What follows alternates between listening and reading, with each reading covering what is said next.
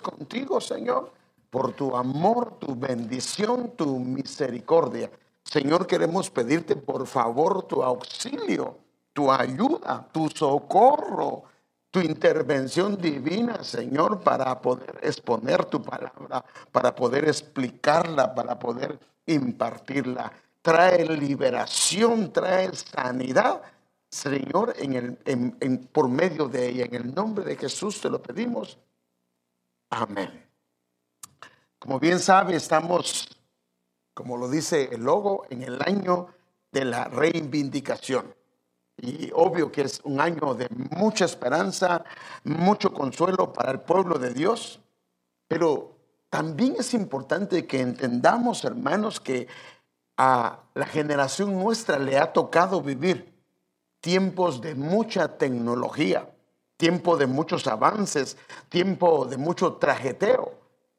Fíjese que todavía recuerdo yo que viví esos tiempos que eh, antes, eh, por ejemplo, cuando usted trabajaba en alguna compañía importante, si usted trabajaba en la calle le daban un beeper y con ese beeper le mandaban un mensaje diciendo eh, una clave que se comunicara, entonces agarraba un teléfono público y se comunicaba a donde correspondía. Pero un poquito antes de eso, si uno iba a vacacionar y había un problema en la casa, uno disfrutaba sus vacaciones porque nadie le podía avisar a uno. Uno se enteraba que se habían entrado a la casa hasta que regresaba. Pero ahora no, ahora usted está disfrutando algo y ya en medio de sus vacaciones le interrumpen todas sus vacaciones diciéndole que el carro se lo chocó a su hijo. ya le arruinó todas sus vacaciones. Entonces, y cosas por el estilo, o sea que eh, estamos en tiempos de mucha tecnología, pero ese es un problema porque esto ha traído una presión de muchas cosas. Por ejemplo, eh, antes la gente dormía muy bien porque como no había luz y no había ah, dispositivos que pudiesen pasar toda la noche, entonces la gente se acostaba muy temprano. Eh, es más, hay gente nuestra que vivió ese tiempo que a las 7 estaban ya acostados. Se levantaban, pero no tenían problema levantarse a las 5 de la mañana. Es ahora algunos se acuestan a las 5 de la mañana y se levantan a las 3 de la tarde. Esa es otra cosa. Y pregúntele si tienen deseos de ir a trabajar. Pues qué deseos tienen. Si la verdad, cuando se levanta a esa hora uno, es muy difícil. Se levanta bravo o brava la, la hermana, ¿verdad? Entonces, a lo que estoy yendo es que nos gusta no, estamos en medio de todo este mundo con todo esto. Pero esto ha traído de alguna manera, todos estos sistemas han traído oscuridad, hermanos, porque nunca antes habíamos tenido problemas con que, por ejemplo, el Facebook, el teléfono, la televisión se volvieron un problema. Pero ahora es un serio problema si no se tiene cuidado con estas cosas que son buenas, pero que a la larga también se pueden convertir en un serio problema. De hecho, fíjese que qué tremendo. Ah, y ese era un, problema que había antes cuando salió el Internet por primera vez. Porque ahora ya no se pone, pero antes usted para ir a una dirección o ir a una compañía, primero usted tenía que poner www el nombre de la compañía y el país, por ejemplo, o donde correspondía. Y el problema es que ese www en griego es el número 6. Entonces, en otras palabras, era 666. Entonces, mucha gente llegó a pensar que este era el número de la bestia, o también llegó a pensar que este, por decirlo así, era el árbol del bien y del mal del conocimiento del bien y del mal, porque la verdad es que hay muchas cosas buenas, pero si no se tiene cuidado, se puede ir a lugares, hermano, tremendo, se pueden volver adicciones. Por ejemplo, eh, algo tan bonito como el Facebook, por ejemplo, usted puede comenzar a ver, a ver, y se la puede pasar todo el día viendo historias de historias de historias, y así hay una cantidad de aplicaciones. Entonces, esto nos ha llevado a un tiempo donde se ha pecado de muchas maneras. Antes se pecaba de hecho, pero ahora se ha pecado de otro tipo de manera, con adicciones y cosas por el estilo. Entonces, de alguna manera esos sistemas de tecnología han traído un avance tecnológico, pero también han traído un despertar de cosas que, por decirlo de esta manera, han oscurecido, por ejemplo, a las familias. Mire, el problema que había antes, estoy hablando de mi generación, es que a uno, una de las cosas por las que más le pegaban o lo disciplinaban, era porque uno solo calle quería, hermano. Le pegaban porque andaba tanto tiempo en la calle. Ahora uno ruega a los hijos que salgan. ¿Por qué? Porque están con tanta tecnología que ellos no quieren salir. Entonces, pero eso mismo ha llevado que la gente, eh, eh, los jóvenes que no habían sido expuestos a cosas, se expongan a cosas. Entonces, hay un versículo muy hermoso que es una promesa del Señor. Mire qué dice Isaías 60 del 1 al 2. Levántate, resplandece, porque ha llegado tu luz y la gloria del Señor ha amanecido sobre ti. Fíjese, la promesa del Señor es que no importa cuán feo sea un escenario, la promesa es que la luz ha llegado a través de Cristo y Cristo ha resplandecido en nuestros corazones para que las tinieblas resplandezcan. Pero no solo eso, sino que la gloria del Señor, porque la gloria le da a un hombre, a una mujer, majestad. Él promete que una luz que nos hará resplandecer en medio de la oscuridad. Él promete una gloria especial en medio de cualquier circunstancia. Y esto lo promete porque el Señor sabiendo lo que venía en el futuro, sabía que venían cosas terribles, hermano, y Él no quiere que esto venga a afectar nuestras vidas. Mire lo que dice el versículo 2 hablando de esto. Esto es una profecía, porque tinieblas cubrirán, no una parte de la tierra, cubrirán la tierra algunas cosas se han vuelto como tinieblas porque han traído que se apague la luz del Señor en la vida. Hermanos, eh, está comprobado, hermano, que hay una cantidad de gente que a través de las redes sociales ha sido infiel de muchas maneras. Las redes sociales lo han tomado y lo han llevado, hermano amado, a caer en situaciones no deseables. Mire, inclusive hay un tema que se llama, yo se lo recomiendo, se llama la red barredora. Así se llama el tema, son como tres temas. Hablo específicamente de eso, de las redes sociales y de todo esto. Y lo tremendo que es esto y lo que está profetizado. Entonces aquí dice, tinieblas cubrirán la tierra. Pero miren, no solo es una tiniebla de oscuridad, sino densa oscuridad los pueblos. Pero mire la promesa. Sobre ti amanecerá el Señor a través de su luz y sobre ti aparecerá su gloria. Esas dos cosas necesitamos, la luz y la gloria del Señor. Tinieblas es eh, sinónimo de confusión, sinónimo de caos, sinónimo de desorden.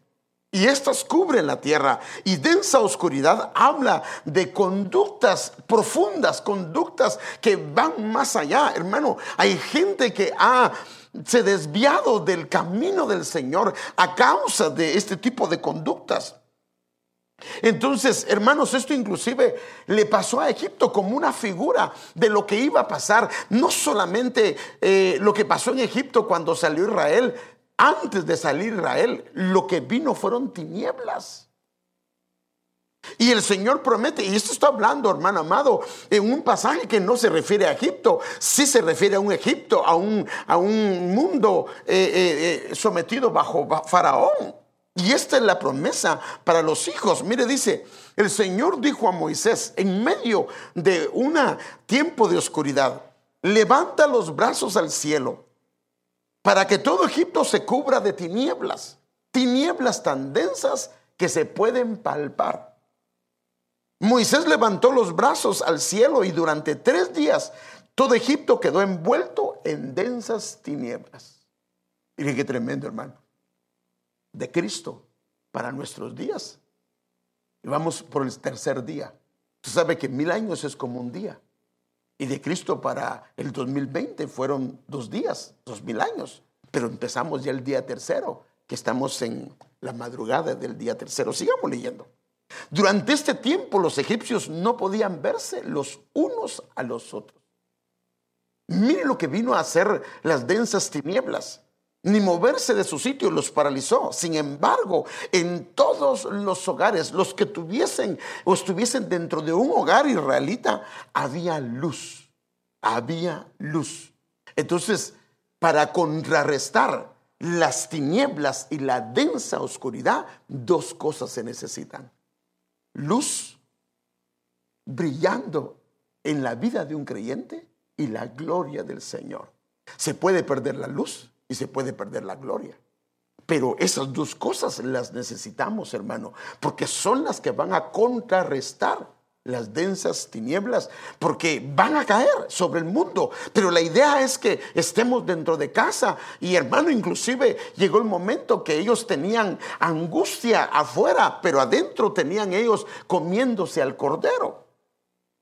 Entonces la oscuridad, tinieblas, pueden llegar a sumergir al Hijo de Dios, a la hija de Dios, en afanes y preocupaciones, porque tinieblas también tiene que ver con afanes, conductas si no se mantiene en su luz y la gloria del Señor. Inclusive hay preocupaciones que son legítimas, pero a veces hay preocupaciones que pasan de ser algo saludable a algo ya no bueno, a algo que inclusive puede llegar a enfermar a alguien. Porque el propósito es que perdamos de vista lo más importante, que perdamos de vista nuestro enfoque al Señor, que perdamos de vista la venida del Señor. Si uno no tiene cuidado y comienza, hermano, a darle más atención, una preocupación que va más allá de lo saludable, se puede perder eso. Déjeme mostrarle un versículo que habla de esto, de lado, eh, como dice el apóstol, por espejo. Primera Tesalonicenses 5, 7. Los que viven pecando y emborrachándose y sin preocuparse por el regreso del Señor Jesús, realmente viven en la oscuridad. O sea que una persona que deja de preocuparse porque sabe que el Señor viene, lo que va a pasar es que puede caer en oscuridad. ¿Y qué es lo que hace que comience a, a despreocuparse porque el Señor viene? Que la luz comienza a decaer, que la gloria del Señor comienza a decaer y comienza a andar en pasos que antes no andaba a causa de la falta de luz. Porque hermano, cuando la luz ya no está, entonces comienza a tropezar y comienza a andar a ciegas. Entonces, esto es importante que lo podamos ver, hermano. Esta es la táctica del enemigo. Para eso es lo que quiere que caigamos en, este tipo de conducta. Mire, Eclesiastés 5, 15 al 18 dice, hablando de un hombre que cayó en el afán. Mire lo que dice, cómo se puede caer, hermano amado, en cosas legítimas, porque el trabajo es algo legítimo. Pero si pasa a volverse una preocupación, un afán más allá de lo normal, ya no es saludable, ni para él, ni para la familia. Mire lo que dice Eclesiastés 5 del 15 al 18. Al final se irá tal como vino, es decir, tan desnudo como cuando salió del vientre de su madre, y nada se llevará de todo su trabajo. También esto es un mal terrible, que se vaya tal como vino. ¿De qué le habrá servido trabajar tanto para nada?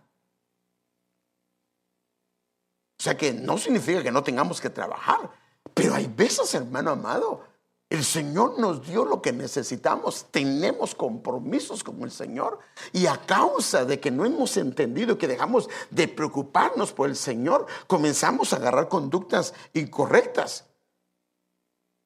Para colmo, dice, toda su vida la pasará comiendo a oscuras. Mire qué tremendo, hermano. Trabajó para comer a oscuras y en medio de muchos afanes dolores y miseria. O sea que lo que era genuino se volvió eh, eh, a oscuras, eh, afanes, dolores y miseria. Pero algo bueno he visto y es que no hay nada mejor que comer y beber y gozar cada día de nuestra vida del fruto del trabajo con que nos agobiamos bajo el sol. Esa es la herencia de Dios que hemos recibido. Entonces Dios tiene planes hermosos para nosotros. Dios quiere librarnos de esta conducta de afanes, de preocupaciones y por eso yo quisiera hoy tocar este tema, hermano, que el Señor ha puesto en mi corazón. por nada estéis afanosos. Por nada estéis afanosos. Quisiera, con la ayuda del Señor, hablar sobre esto. Porque, por eso digo, acuérdense, sobre el mundo vendrá oscuridad, vendrán afanes, vendrán preocupaciones. Si no hay luz, aunque seamos creyentes, esos afanes van a afectarnos. Esas preocupaciones van a afectarnos. Si carece la luz, si carece la gloria del Señor, esto nos puede tocar. Y si nos toca, hermano, la familia va a salir afectada, nuestra vida va a salir afectada. Como estamos viendo, por ejemplo, este hombre de Ezequiel, déjeme mostrarle un versículo. Mire que dice, este es el consejo del Señor.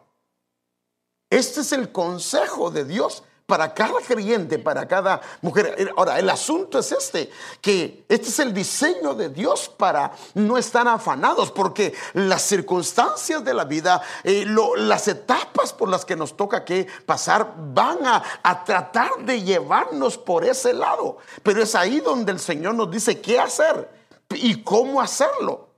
El asunto es que si no lo hacemos como Él dice, no es culpa de Él, es culpa nuestra. Miren, antes de leer este pasaje.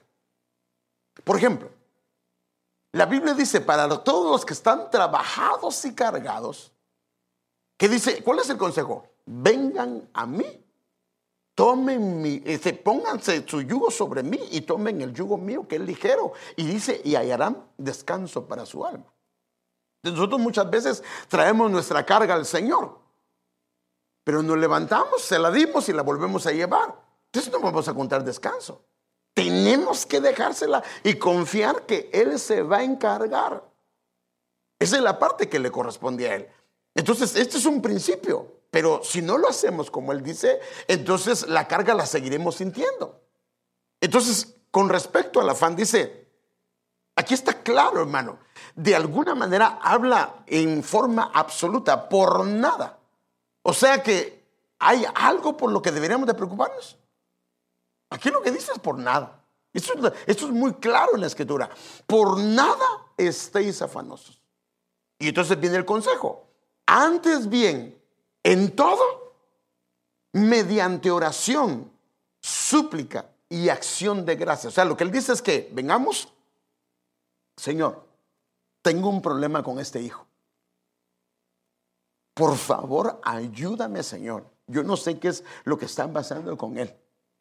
Pero Señor, yo, si usted quiere entregarlo, es una manera. O Señor, yo te lo pongo delante de ti y yo te pido por favor que trabajes con él. Señor, tengo un problema en el trabajo. Se lo presenta delante del Señor y le pides le suplica. Y al final, creyendo lo que ha orado, dice, y da gracias. Gracias por lo que vas a hacer. Eso es lo que él dice. O sea que oración súplica y acción de gracias. Eso sella, sella lo que le entregaste. Ahora mire, sean dadas a conocer vuestras peticiones delante de Dios. Ahora, ahora fíjese, ¿cómo sabemos que lo hicimos en el diseño de Él? Porque la consecuencia de esto es lo que viene. Y la paz de Dios. Hermano, pero cuando viene la paz de Dios es otra cosa. Porque la paz de Dios puede estar tronando los chicharrones afuera y hermano, y uno está tranquilo. Pero hermano, si no hay la paz de Dios, definitivamente eso va a abrumar nuestras vidas. Dice, si lo hacemos de la manera, dice, primero que no estemos afanados, luego que es lo que debemos de hacer y la paz de Dios que sobrepasa cualquier, o sea que no importa lo que esté diciendo la gente y la paz de Dios que sobrepasa todo entendimiento guardará, otra versión dice, custodiará o escoltará. En otras palabras, como un guardaespaldas que cuida que ningún pensamiento altere nuestra parte sentimental. Dice, guardará vuestros corazones, que es el centro de nuestros sentimientos, y vuestras mentes, el centro de nuestros pensamientos en Él. Ahora, este es el plan de Dios para nosotros. Este es el diseño del Señor para nuestra vida. Si tomamos otro, pues esto no va a funcionar porque Él tiene la manera de hacerlo. Por eso es que para entrar al lugar santísimo, primero se entra por el atrio, después por el lugar santo. No hay otra manera de hacerlo. Claro, eh, ahora el camino que no es la paz no va a venir. Entonces, por eso es que el Señor lo vemos advirtiéndonos con respecto a esta, esta conducta de afán. Hermanos, si no se logra controlar, el afán puede ser saludable en cierta medida, porque afán es sinónimo de preocupación. Pero si se sale del control saludable, se puede volver letal. Quita la paz, quita el sosiego, quita la esperanza. Déjeme mostrarle algunas palabras que se relacionan primero con lo que es la parte del afán, para que veamos que inclusive la Biblia habla varias cosas de esto. Por ejemplo, cuando hablamos de sinónimos de la palabra afán, es anhelo, el, anhelar algo. No es malo anhelarlo, pero si el anhelo se va más allá de pagar un precio, de pagar tu relación con el Señor, que es ahí, y ese, ese, ese anhelo quedó distorsionado, un deseo, una ambición, una codicia, vehemencia, determinación, una preocupación, un ardor. O sea que el afán puede producir un ardor, por eso Eclesiastés habla de ese hombre. Esfuerzo, eh, un ahínco, un trabajo, un ajetreo. Ajetreo significa estar dándole duro, un trajín, un cansancio, un empeño en hacer tal o cual cosa. Esto es algo que podemos ver nosotros, hermano amado, de lo que son los sinónimos y esto lo puede encontrar en la Biblia en diferentes palabras y por eso lo presento, para que hay pasajes que hablan de esto, solo que no lo enfatizan como afán, pero si está hablando de preocupación, está hablando de lo mismo. Ahora, el concepto de afán y preocupación se presenta en la Biblia en diferentes formas o inclusive en la vida en diferentes maneras. Por ejemplo, puede ser estar desesperado. Por ejemplo, si está desesperado por algo. O por ejemplo, estar ansioso que suceda tal o cual cosa. O perder la paz. Eso así se manifiesta. El afán y la preocupación cuando se salen de lo normal. O cuando está lleno de problemas. O estar preocupado. O estar angustiado. O estar eh, cargado del corazón. O estar distraído. Porque cuando comienza a estar preocupado más allá de lo normal, comienza una distracción. Se vuelve impaciente. O el corazón se carga de muchas cosas. Entonces, esto es un concepto. Vimos primero los sinónimos, ahora un concepto de frases que se pueden decir con respecto a esto. Entonces, el Señor Jesús advirtiéndonos sobre el afán, o sea, las preocupaciones, nos dice por qué causa vienen. Y nos, nos da el origen, nos da la causa y nos dice qué es lo que Él quiere que nosotros hagamos o qué es lo que quiere que Él que aprendamos de Él. Mire, hay varios pasajes que hablan del afán o la preocupación, pero hay por lo menos uno que es un poquito extenso, que el Señor diserta sobre eso. Y fíjese qué tremendo, que empezando el pensamiento, el Señor nos muestra cuál es la causa del por qué se puede caer en una afán o en una preocupación profunda o en una oscuridad, porque la idea de la preocupación profunda o el afán profundo es que comienza a traer oscuridad y turbación a la mente y al corazón. Y hace que la gente tome decisiones incorrectas o conductas que a la larga son letales para su vida o inclusive para su familia. Entonces, en el mismo pasaje que le estoy diciendo, vemos las causas del afán y cómo el Señor nos habla, cómo podemos librarnos de, esto. Déjeme ver un pasaje, voy a leer unos cuantos versículos para que usted lo vea. Este es el pasaje de Mateo capítulo 6, versículo 24 al 38. Ahora, mire cómo comienza este pasaje del afán o este pasaje de las preocupaciones. Y esto cuando lo estaba viendo me impresionó, porque esto, hermano, nos está dando el Señor algo para que veamos y le pongamos atención. Nadie puede servir a dos señores, porque aborrecerá al uno y amará al otro. O se dedicará al uno y menospreciará al otro. No podéis servir a Dios y a las riquezas. Entonces, note esto, la promesa del Señor está muy clara acá. La clave para no afanarnos está en estar bajo el señorío de Él. Cuando comienza el señorío de Él a dejar de operar, entonces comenzamos a servir por otro lado. Increíble lo que el Señor nos ha dado, lo comenzamos a poner al servicio de lo que el Señor no quiere. Y esto va a traer afán. Al someternos al señorío del Señor, esto es importante porque el Señor cuida de los suyos. El Señor cuida de los suyos. Por eso, fíjese, este pasaje, este versículo 24, mire, nadie puede servir a dos señores. Y ahora viene el Señor y comienza enfocando, hermano, el versículo 24, 25. El 24 dice, nadie puede servir a dos señores. Y ahora dice, por lo tanto, les digo. Pero ¿cómo empezó? Que no se debe de servir a dos señores.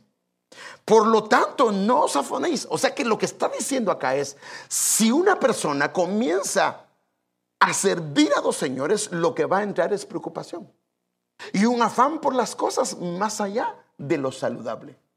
Ahora, las cosas que son genuinas, las cosas que el Señor no quiere que nos preocupemos, hermano, pueden entrar a ser problema muy serio en nuestro corazón. Entonces, después de esto que el Señor dice, la premisa hasta que Él pone en el versículo 24, dice, por tanto os digo, no os afanéis por vuestra vida ¿Qué habéis de comer o qué habéis de beber? Ni por vuestro cuerpo ¿qué habéis de vestir. No es la vida más que el alimento y el cuerpo más que el vestido. Sigamos leyendo. Mirad las aves del cielo que no siembran, ni ciegan, ni recogen en graneros, y vuestro Padre Celestial las alimenta. ¿No sois vosotros de mucho más valor que ellas? Ahora note, primero habla del señorío, número uno. Una de las cosas para que no tengamos afán es estar bajo el señorío, sirviéndole a Él. Dos, entender que Él es nuestro Padre y que Él es un Padre responsable. Hermano, cuando entendemos que Él es un Padre responsable, los cuervos van a llegar. La provisión va a llegar porque Él es un Padre que no se le pasa nada. Hermano amado, entonces por eso es importante cuando entendemos que estar bajo el señorío del Señor, que estar bajo la paternidad, entender que Él es mi Padre y que Él cuida de mí, hermano, entonces voy a comenzar a ver la vida de una manera diferente. Y por eso él habla, hablando de las aves. Fíjese qué tremendo, lo compara con los animalitos, uno de los más pequeños. ¿No valéis más vosotros que ellas?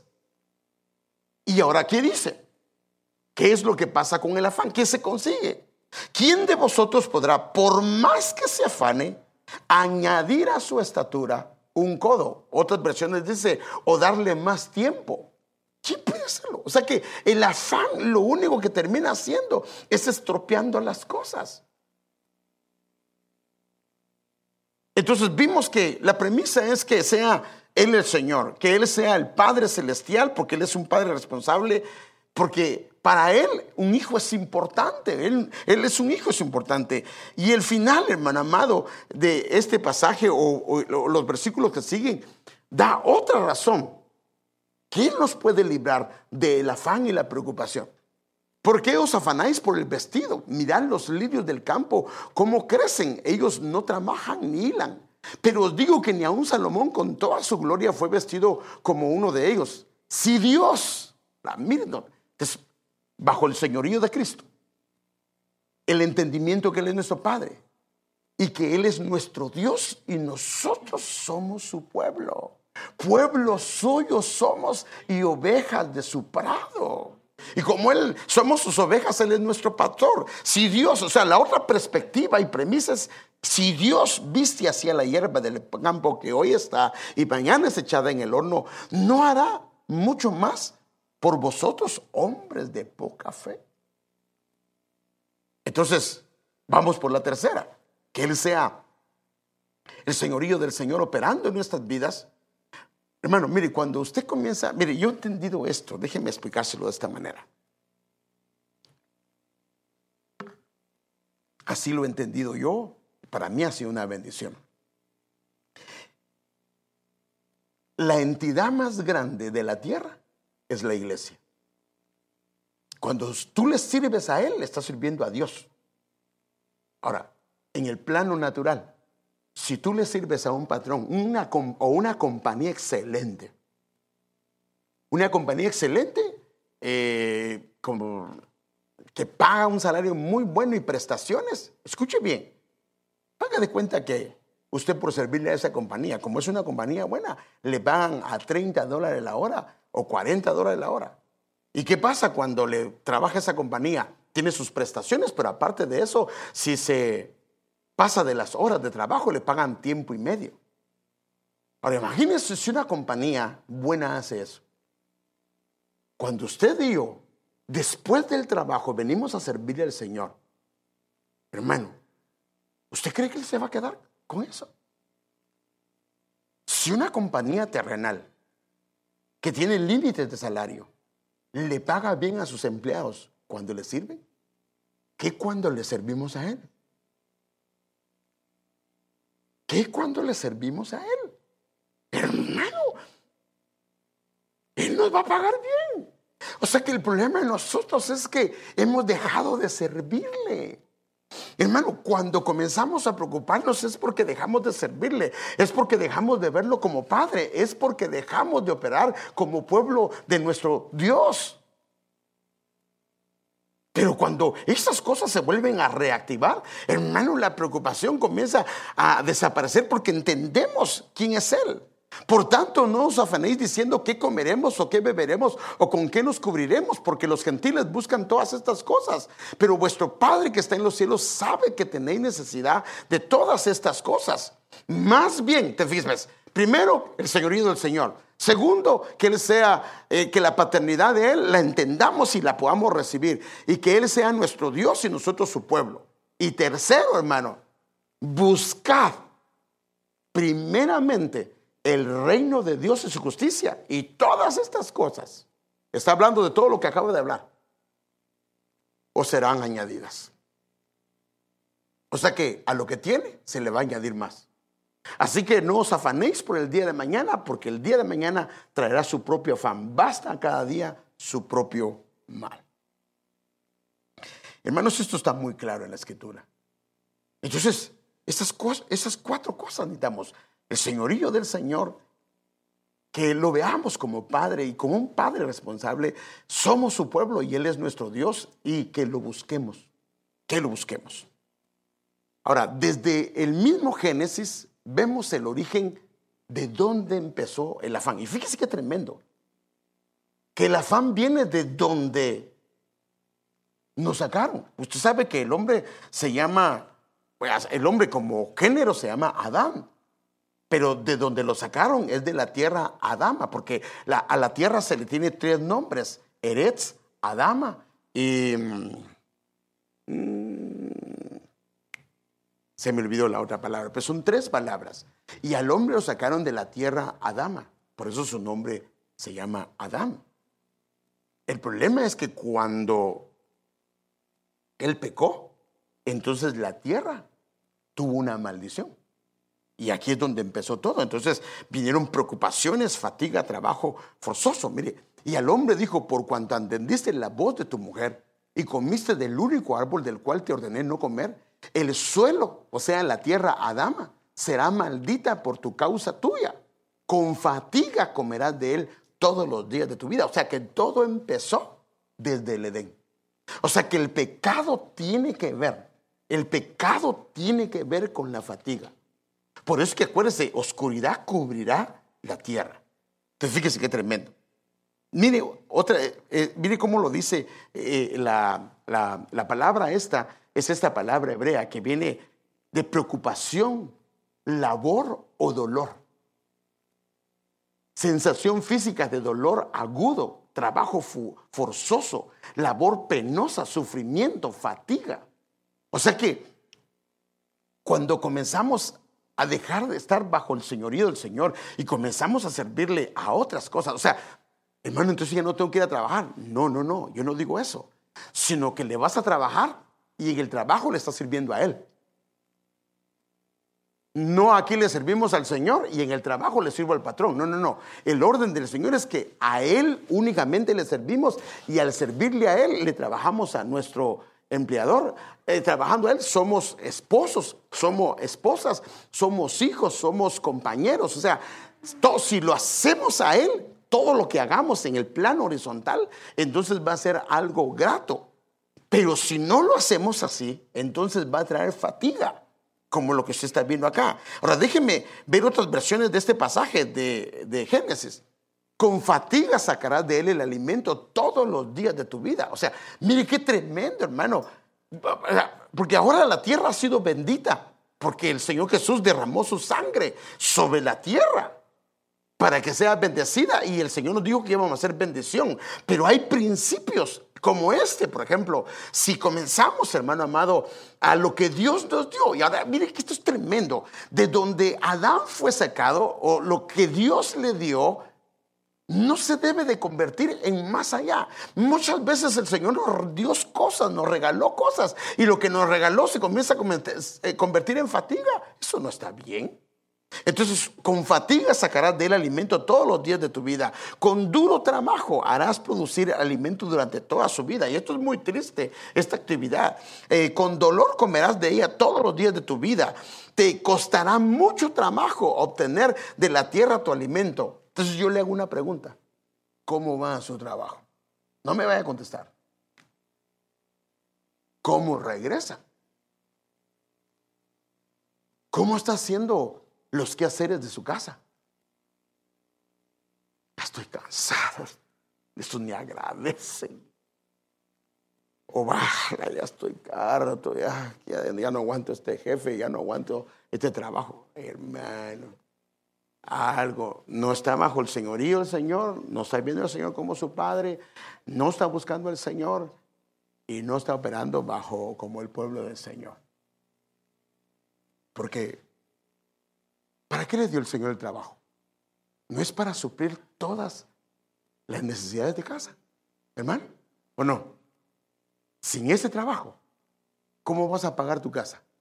¿Cómo vas a pagar los biles? ¿Cómo vas a a sentarte a comer con tu esposa a veces algo que te gusta. O sea que lo que Dios te dio no es para amargarte, es para que disfrutes. Pero la falta de estas cosas hacen que la gente comience a tener esto. Y hermano, este tipo de actitud, imagínense cómo llega una persona que ha estado cansada y afanada y se siente que su trabajo ha sido eh, trabajoso y duro. Cuando llega a casa, ¿cómo cree que llega? ¿Contento? ¿Silbando? Mira al chucho y le mete una patada, hermano. Los hijos comienzan a reprender al enemigo. ¿Cómo haces tu trabajo en, la casa?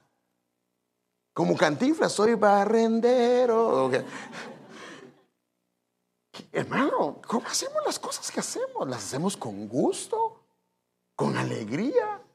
Deberíamos de hacerlo. Hermano, ¿por qué te estás quejando? Ay, es que esta casa tan grande y solo a mí me dejan. Hermano, pero qué bendición que tiene una casa. ¿Cuántos quisieran tener la casa que el Señor te dio a ti?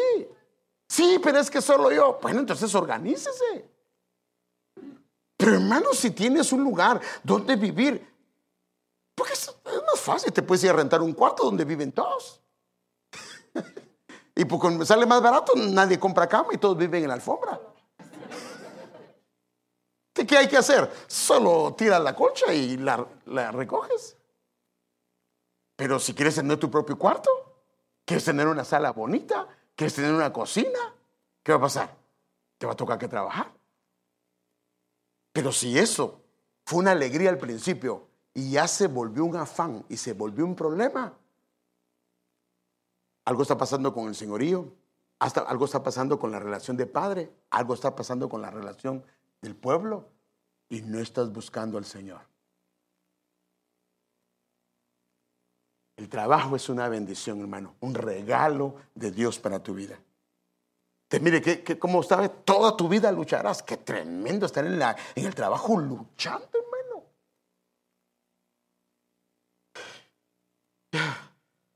Apenas son las 10 de la mañana. Todavía me queda la gran... ¿Y entró a las 9?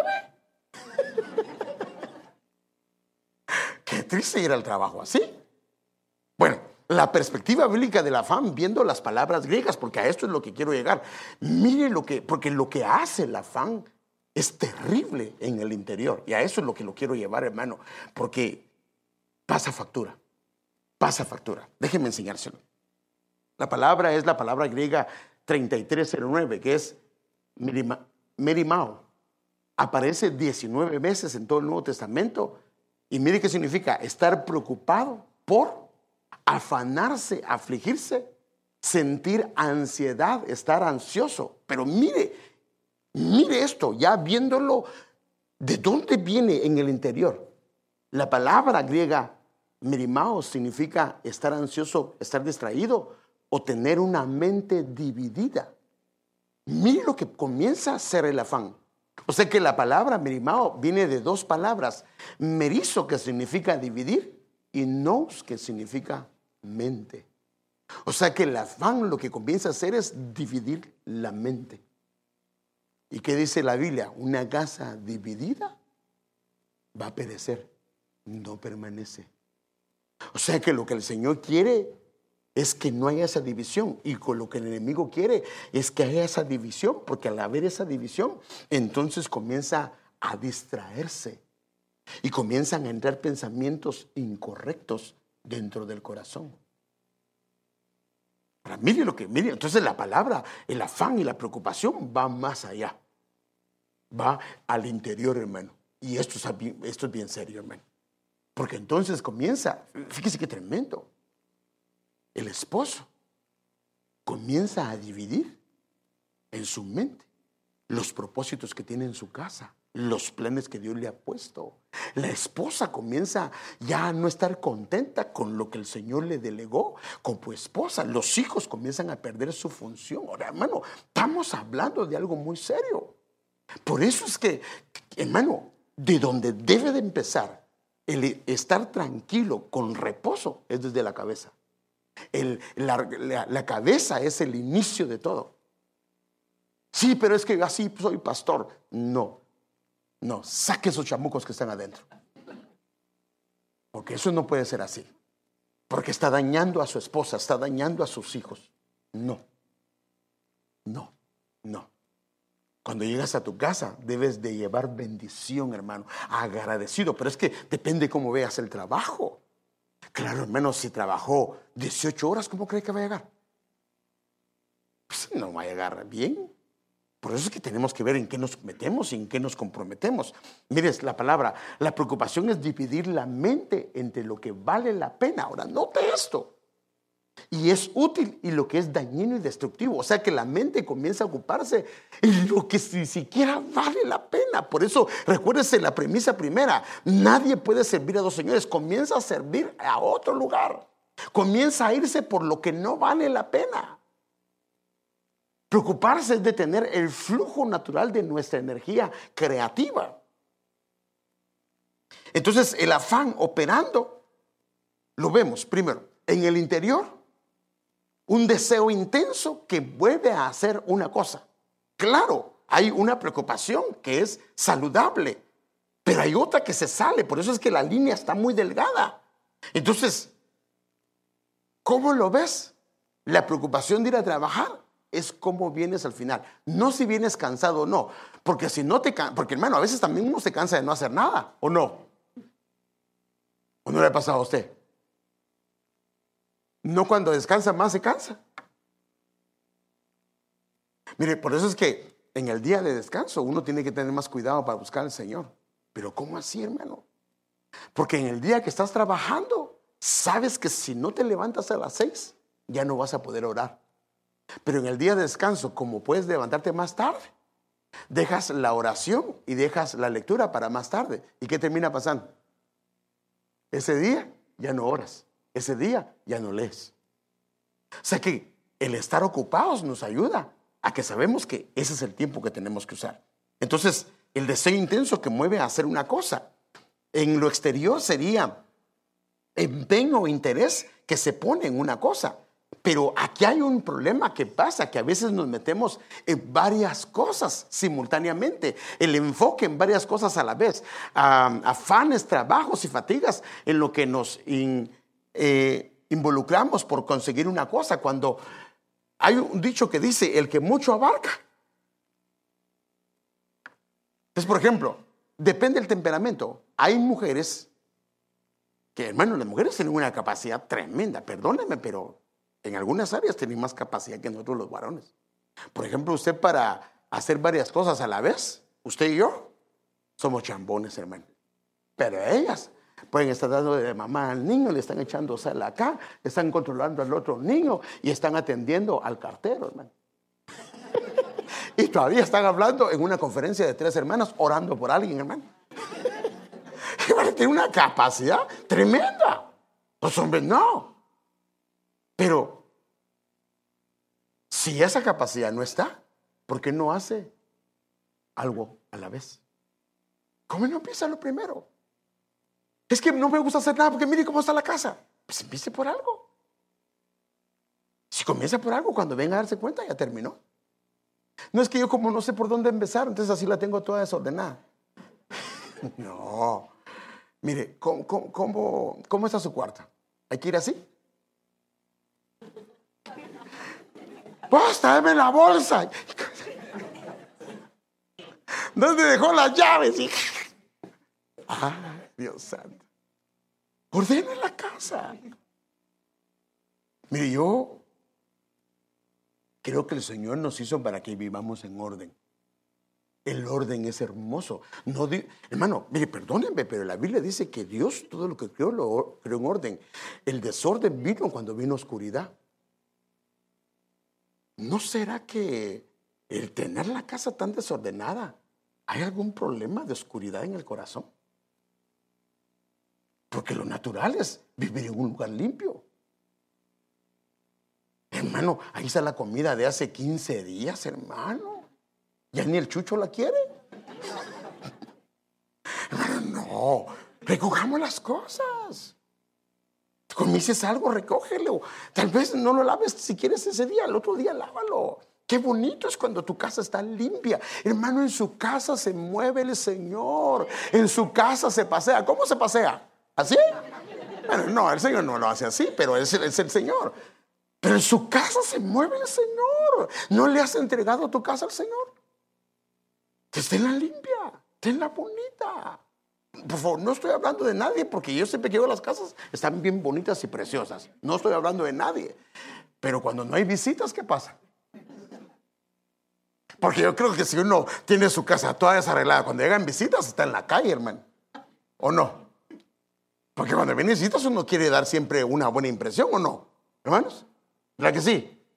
Ah, que me conozcan, así soy yo, ¿y qué? Así fue mi abuelita, y así fue mi abuelo, y así soy yo. Mm, ni, ni casarse va a querer.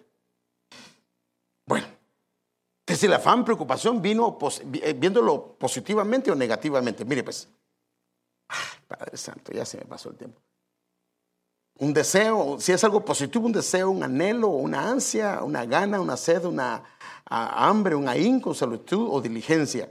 Pero viéndolo de una manera negativa sería olvidamos del todo lo que nos rodea, mantenemos fatigados, eh, el mal humor. O sea, ¿cómo está su humor? No estoy hablando del olor. El humor, el humor. ¿Cómo, cómo, cómo, cómo, ¿Está silbando en la casa? ¿Está contento? ¿O no se le pueden acercar? ¿Cómo se acerca a su esposo cuando se acerca? ¿Cómo se acerca a su esposa? ¿O le tienen miedo, hermano? Le tienen miedo.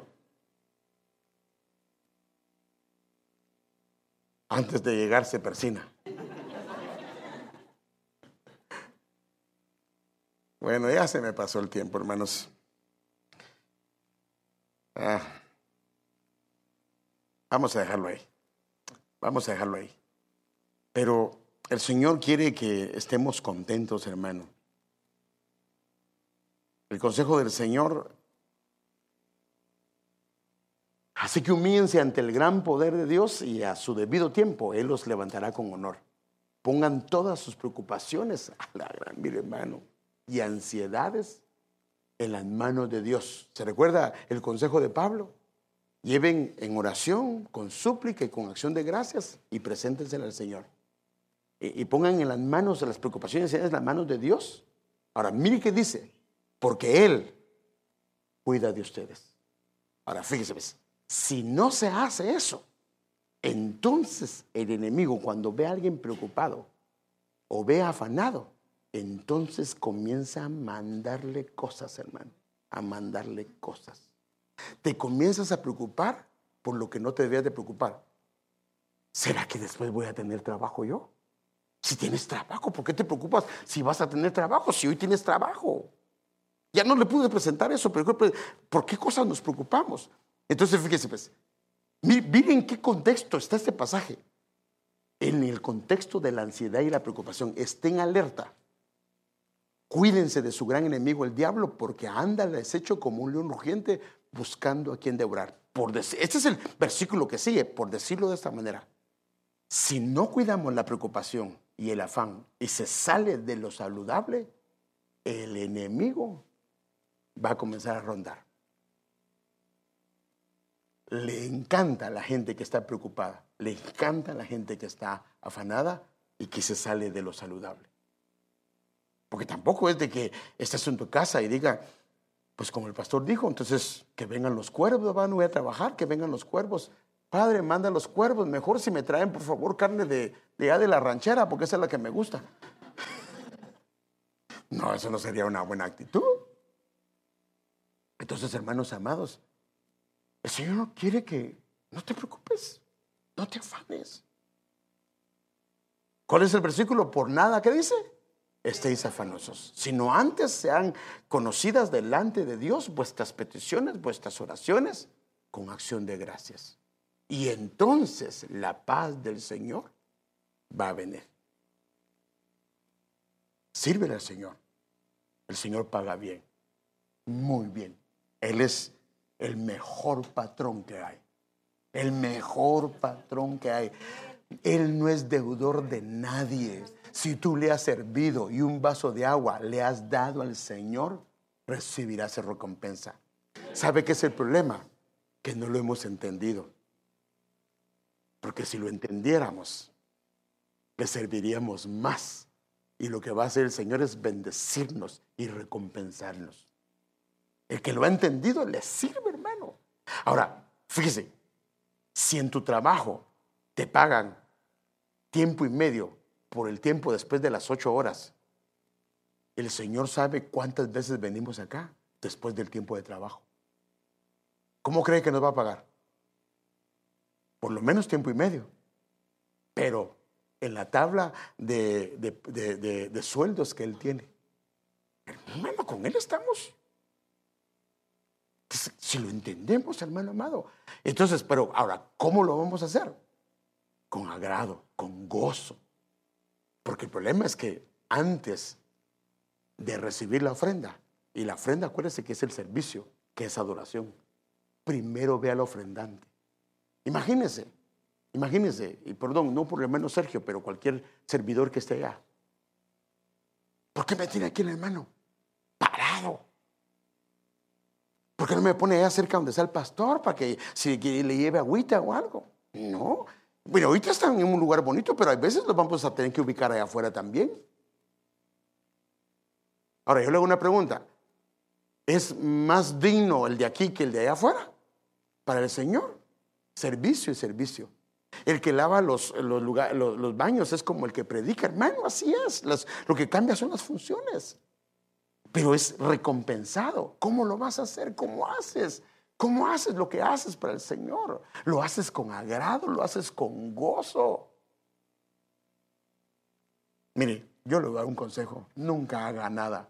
Si no tiene deseos, mejor no lo haga, porque no le agrada al Señor que lo haga de mala gana. Pero bueno, lo que quería hablar de la preocupación, ya no terminé, pero dejémoslo ahí. Amado Padre, estamos delante de tu presencia. Señor, por favor, ayúdanos a entender y a comprender que no debemos de estar afanados por nada, Señor, perdónanos si hemos dejado que vengan preocupaciones por diferentes cosas, Señor, cuando has sido tan claro en tu palabra que nada nos debe de afanar. Señor, perdónanos si no hemos confiado en ti como deberíamos de confiar, pero hoy te rogamos, hoy te suplicamos, queremos depositar en ti aquellas cosas que han estado siendo un problema, Señor, las presentamos, las dejamos en tu presencia, Señor. Y con acción de gracias creemos en, con todo nuestro corazón que te encargarás de ellas, Señor. Señor, no queremos vivir una vida afanada ni, ni preocupada, Señor. Queremos disfrutar lo que tú nos has